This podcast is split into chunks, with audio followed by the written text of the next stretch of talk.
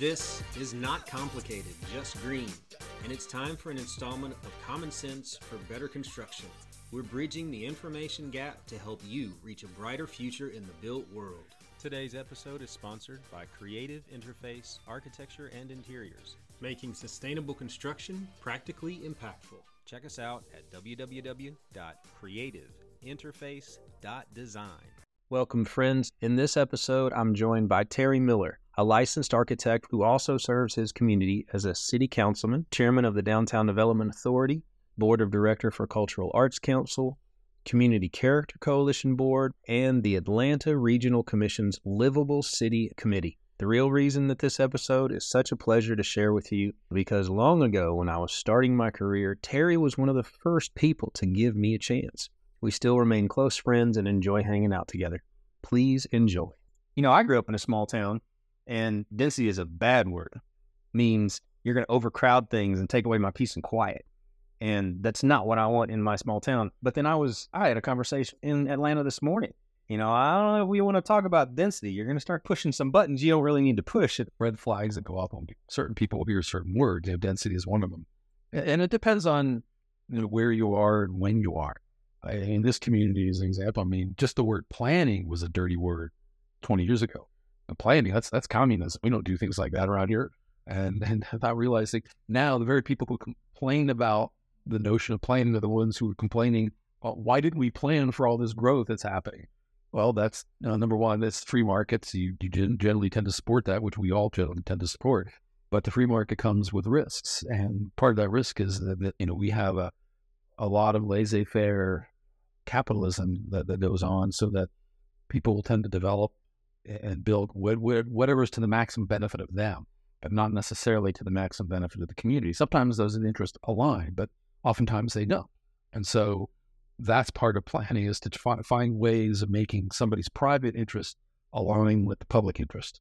And sometimes that involves concepts that are a little scary to some people. And density is a good thing about density.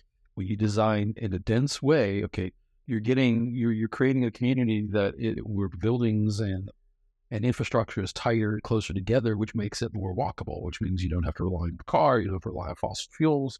You can there's there's tremendous convenience that comes with that.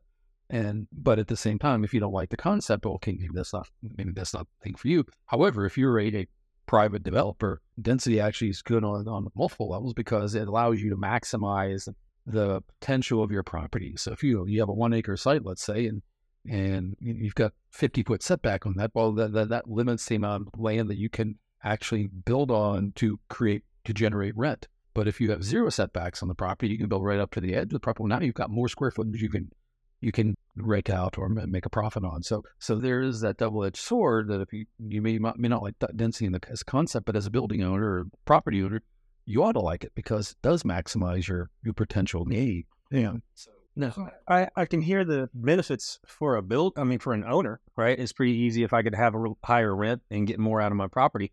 Is that the only person that density is going to benefit? Is the person who owns the property, or who else is going to benefit from density? Like I said, you know, there, there's a lot of convenience to come along with density. Density enables you to be less reliant on fossil fuels, allows you to have the convenience of living in a community that is walkable and that's becoming a very desirable thing. That, that, that that's a it's becoming sort of a, a, an attraction for younger generations because they don't they're all you know our our generation wanted the you know a quarter acre with a white picket fence and, and the yard in the front, the yard in the back, the space around. But a lot of folks aren't looking for that. Don't see that as the ideal life situation. And now they're looking right. a way to have that they can just walk downstairs, walk out the front door, and down the block is a coffee shop they can sit, or their internet cafe is right there, or or there's a a theater that's that's two blocks away that they can get to without having to get in a cab or whatever, or take an Uber or, or drive to themselves. They, they like that convenience of having all the, the amenities and attractions of, of an urban environment within walking distance. And you can add to that, you can add hiking hiking trails and bike trails and things like that, so that that can be woven into that infrastructure, which again, ours. But one other area that I think would really would really get behind this would be small businesses. If they were planted more in a dense urban area and had more people walking by, that there's an awful lot of opportunities there and a lot of benefits there for small business. Oh, I used, I used to joke when I first opened my first office here in downtown Douglas. So I, I specifically chose uh, located on the main street with a, a storefront in front because I, I, my joke was that you know I was expecting to get all that walk-in architectural des, design traffic. The funny thing was, I actually did get a number of projects from and, and out of people literally walking in the door. And people walk by and say, "Oh, I know we had an architect in town. Hey, I'm thinking about building a vacation house and maybe." So I actually did get a few projects. But the, the main reason I located in the downtown because I felt that was the obligation and responsibility of an architect who advocates for dense urban inner city design to be in the middle of the city. and that's part of the policy aspect of, of what it means to be to be an architect. Is that how you put your money where your mouth is? You locate yourself in the middle of the community so that you can advocate for that community. If I would uh, stuck myself out in the suburban shopping center somewhere, how could I possibly talk about densification if I'm speaking about that in front of a vast sea of parking. Mm-hmm. Well, I think that would even be magnified for restaurants and retail and, and those kind of shops as well. Well, then, then again, yeah, that's part of the benefit of locating in the city is that you get you literally do be at a restaurant, you will get walking traffic, but it's also nice to be around other businesses. Yeah, where, when you when you open up a restaurant and you see another restaurant open up across the street from you, your your, your first thought, if you're a good and, and, and knowledgeable or experienced restaurateur, is on, oh crap, I've got competition. No, it's like, oh, that's great for me because that means more people will be coming by my shop, by my store. You want to have other restaurants around because that creates a critical mass. Restaurants benefit from other restaurants. Again, densification that all businesses benefit from. If you're if you're a business or looking for location, that's where you want to be there. You want to be simplicity, right? It even goes down to think about how people think of themselves or, or how they think about what they're going to do in their spare time, what they're going to do in their leisure. If you're going to go, you have a you got a couple days you want to get away for a weekend or a couple or a week and you're going to go somewhere. You look at it, the we're going to go over to the mall and hang out there. You want to go someplace that has an interesting, unique attraction to it. You're going to go to a city or a place like Charleston, like New Orleans, like Savannah, where there's this wonderful dense environment and, and then you're gonna you have a place to explore. You're gonna you're not gonna want to go to some suburban place with a parking lot and and, and, and that's all spread out. You're gonna want to go someplace that's dense and you can explore and wander. I know that there are some places where density has become a problem because it was done poorly. What are some of those things, undesirable aspects of density that can hurt? It, it depends on usages. I mean, that there's of course, one of the things we've been striving for with higher density is mixed use. You know, we had this sort of notion that goes back into the 50s and 60s planning era, the early modernism, where we started zoning everything by use. And so we had, you know, the, a school had to go over here and retail business had to go over here and industry had to go over there, residents, residential had to go over here. And so we, we separated out. We found that that didn't really work out very well because you start segregating people by, by function and it, it, sort of saps a lot of the life out of that community because you have this monocultural buildings, you know, look at that way. So we want the mixed, we want some mixed use. But that being said, of course, you don't want to have a packaging plant next to your house or anything that's going to cause a lot of noise or things like that or operates on a 24 hour basis. Right. So, they're, they're, so how you zone is critical eh, when you when you go for greater density because you have less of a margin for error. And because things, buildings are closer together, because the usages are closer together, you want to make sure you get the right kind of mix. And so uh, these different mixed uses relative to each other. So that's, that's sort of watch. For a city who's trying to figure out how to apply density, what are some of the ways that they can promote this in a healthy way and in a positive way when their citizens are saying, not in my backyard. And you're city councilman. What are some of the benefits uh, for the community? We heard about the benefits for the owners of the property, and we can understand the benefits for the people who are the occupants of that property. But the people who are making the plans and who are creating these zones and creating these districts, what are the benefits that they need to try and explore and that they need to try and create with moves that they make? It, it, one of the things, I can say, from a little more practical standpoint is, is property values. And when you when you create a denser city, you're all, you're also improving property values. So, you know, your neighbor who develops a mixed use pro, mixed use development on, on cross the street, and suddenly you've got you know the incredible attractor in your community, and now suddenly your property value is going to go up because you have the potential, especially if you have the same zoning, you have the potential to do the same thing on your property. So you're spreading the, the, the you're spreading the value of properties. There's also ways cities are now also coming up with creative ways of exploiting this kind of thing. Like for instance, the uh, TADS, a tax allocation district, something we just implemented here in, in Douglasville, which is a way of taking the increased revenue that comes out of t- property taxes in a develop in a targeted area and putting that money back into the infrastructure. So I mean, literally, we're sitting right now in a TAD, in a tax allocation district that that's been generated because of the development down the block where we're in the city of Douglasville is building Newtown Green. And so we're using, uh, there's also a private aspect to that development. There's going to be a mixed use set of buildings that wrap around that town green. And that, that increased tax revenue that's coming from that is going to go back into repaving the streets, adding sidewalks, improving the, the street lights, putting in public amenities like benches and maybe additional parks, things like that, pocket parks. So there's this wonderful feedback loop that can occur with when you start to reinvest in these districts where the density is occurring, and there and we have tools to do that now that are given to us by the by the state government. For example, Ponce Market and Krog Street. That was an area that was lots of traffic going up and down that road, but most of the time people didn't stop by developing a property that was already there. You got the benefit of adaptive reuse and hmm. not filling the landfill so that you can build some strip mall, but instead use an existing building to create all of those opportunities for new business along that same corridor hands down best environmental living you can make us to reuse. The most environmental building is one that's already there. Absolutely. So if you can find a way to reuse a building that's already standing, that's all that material that doesn't have to get produced. And so examples like that in Atlanta, the Works is a good example of that. And you've got these wonderful breweries, microbreweries that have been located in there. There's a great food court. The Krog Street Market is a good example. Uh-huh. Um, that's primarily you know, restaurant vendors and that, and then course, there's Ponce, which is a little bit more upscale. Uh, that's more refined looking. But again, that's a wonderful example of a, of a building reuse. It started out as what I mean, as a Sears catalog building, I think it was, and then the, city of Atlanta had used it as a, a, a, extension of its city hall. And now it's a shopping center, basically, a shopping arc. It's an arcade, I guess that's the way to describe it as an arcade. And, and it's a fantastic, fantastic feature. Yeah, uh, for real draw hugely popular. You're talking about benefits. I mean, when you take something like that and, and you do this amazing transformation, you're not only benefiting people who work there and play there, whatever, you're creating a tourist attraction, creating something that brings people from who might not have come into the city otherwise and to see that because it's interesting. Uh, Street does that, and the Works now is going to be doing that. So I mean, these these attractors that, that that create centers of development and centers of attraction for people to congregate that's what that's what city life is all about. There, there it has a, it has a certain pedigree too. If you think about it, if you really go back in your history of reuse, you know, late modern reuse, you, you, can go all the way back to I think maybe what it was one of the very first ones was in Boston was Faneuil Market and Quincy Hall. Though that that area in the center of Boston, which was I believe the first major readaptation of an older building or set of buildings into a modern use, and so they created this shopping area in, in downtown Boston. Uh, that was in the older section in the city, and, and that became and that that became nationally famous.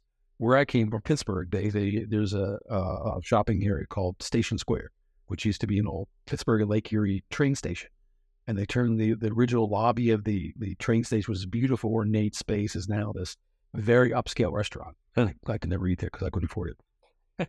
but uh, I might walk through the space as a tourist, like, ooh, you know, admiring it. But the rest of where the sheds where all the trains were stored, that became a shopping area.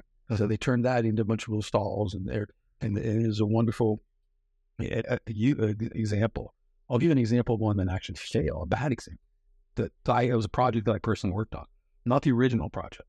There was a, there was a shopping arcade in Pittsburgh that was built back in the '80s. It was called the Bank Center, and what they it was in downtown Pittsburgh, and they took these.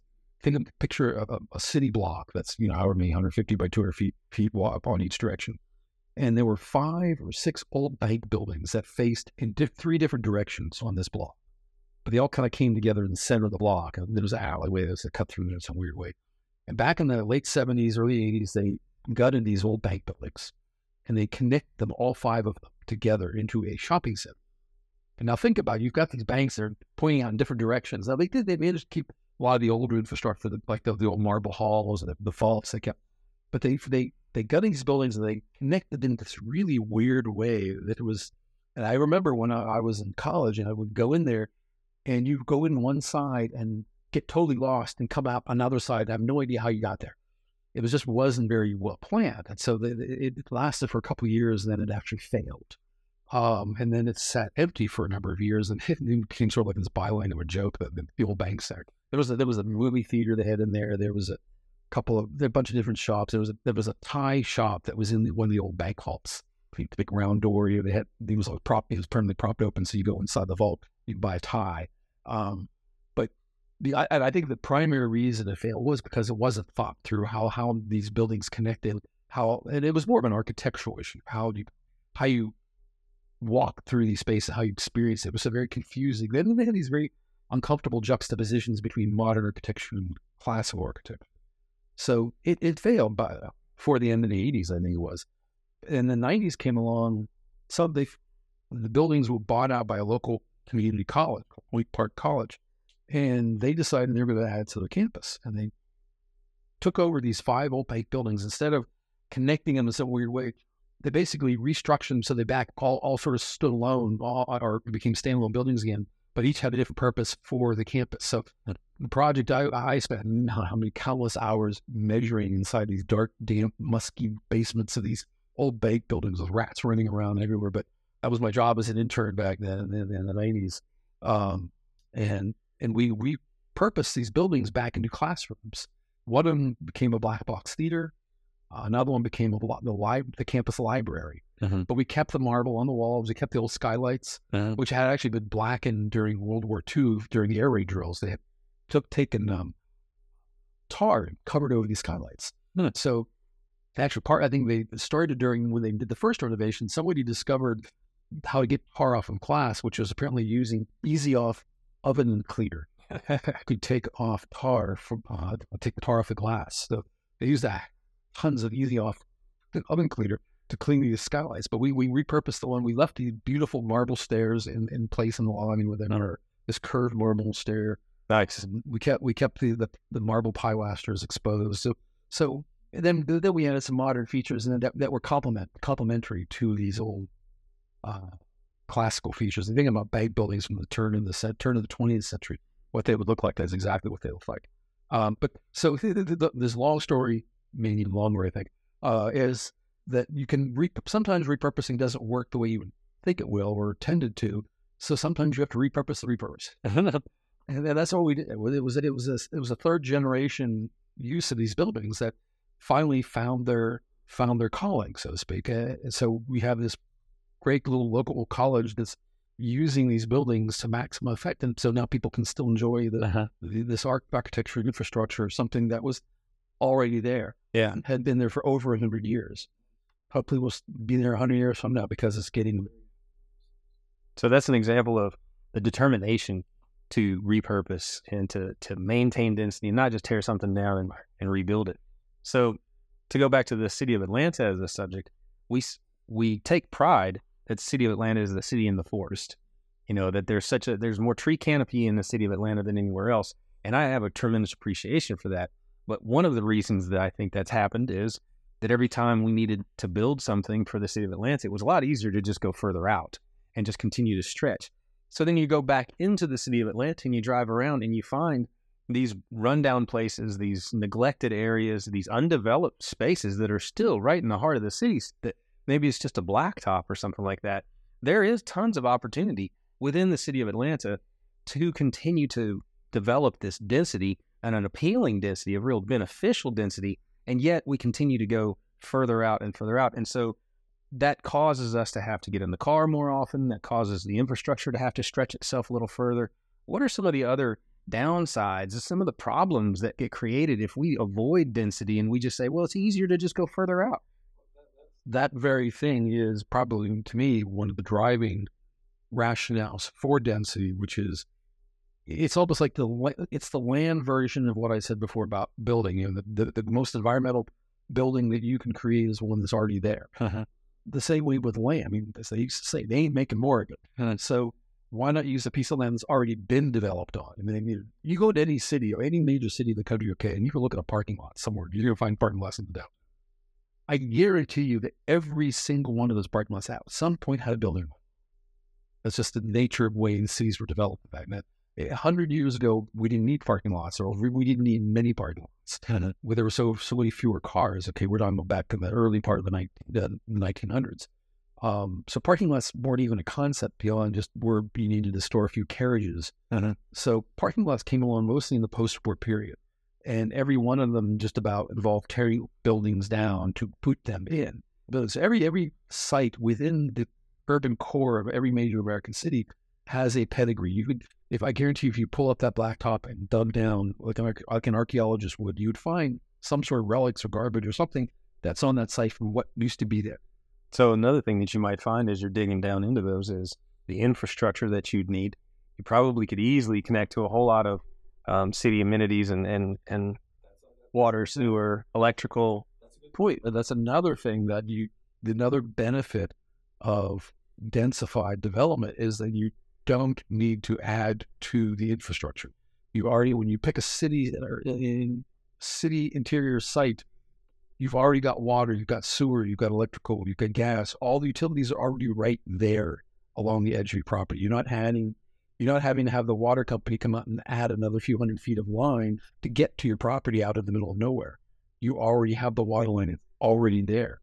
Um, course, for everything as far as that goes. And so you already got the infrastructure. You don't have to build a new road. You're already building on an existing street. And don't build a new road to get to that property where you are in the middle of the city. It's already there. You do have to build a new road to get to the edge of the like the urban environment. What are some of the benefits other than just easier to walk and cheaper to build the infrastructure for it? What are some of the other hidden benefits that a lot of people might not expect? One of them is, is health, personal physical health. By creating walkable cities, you're enabling people to literally do that, to literally walk places, which is what you want people to do. And study after study after study has shown people get in their cars every day are less healthy because it you're taking away opportunities to to just simply move. Just the most beneficial exercise you can do is simply walk. It's the cheapest one too, because you don't have to join a club to do it. You don't have to pay any fees. You don't have to buy any special equipment. But put your shoes on and go your comfortable shoes on and, and get out and walk around, or walk to the store if you can. Walk to the to the local restaurant or wherever it is you're going to go. If if you, you and, and seek out communities that you can do. Then, if you're if you're in the position in, in your life right now where you can you're deciding where to move, where to live, make that criteria, make that a priority in your decision making. Is is finding a community where you can actually walk. Uh, but on the on the on the policy side, it's something that I've been one of my personal advocacies has been really trying to push more architects and designers to get into public policy making positions. I, it's become my, one of my causes. Um,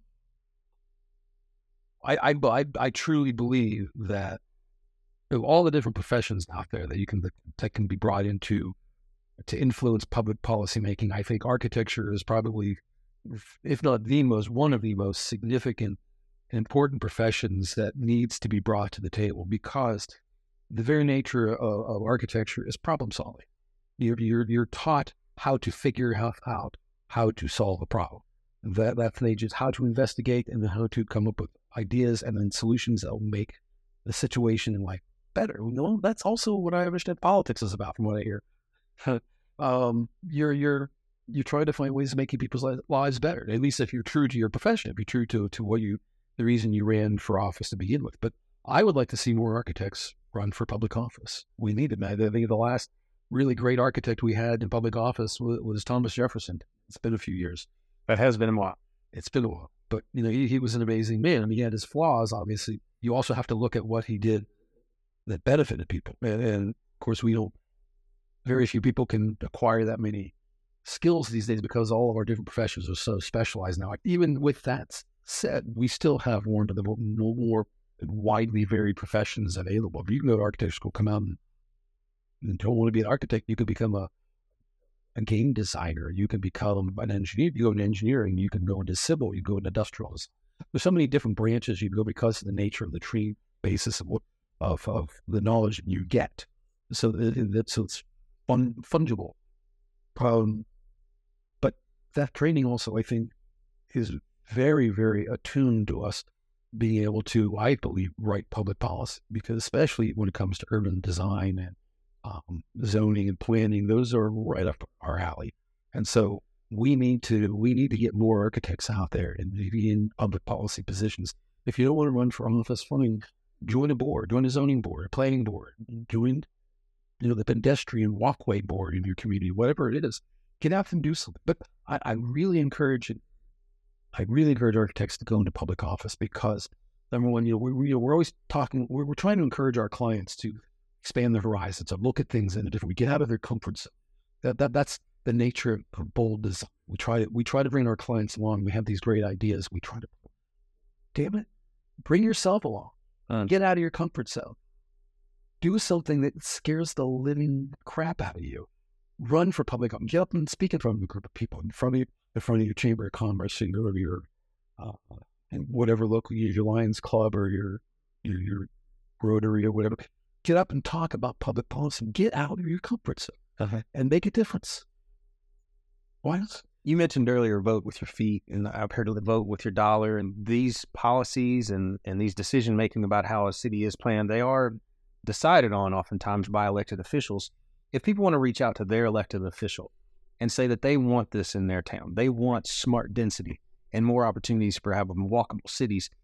Um, what is a is it just reaching out to your city council people and just saying that, or what else is there? Uh, there other ways that we can say, hey, do you realize these other benefits? What is this? It, it, it, it's good to have the rationale behind, give have have something prepared to say as to why you want something, but just say what you want.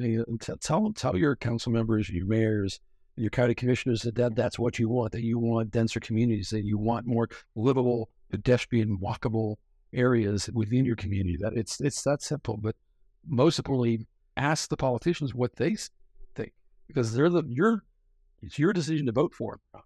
If they're not in line with your way of thinking, then you, there's no reason to be going to find somebody to replace them who will think that way. Um, you you got to you got to be bold, and and, and it's like somebody I don't remember who said it was you know that ninety percent of success is just showing up.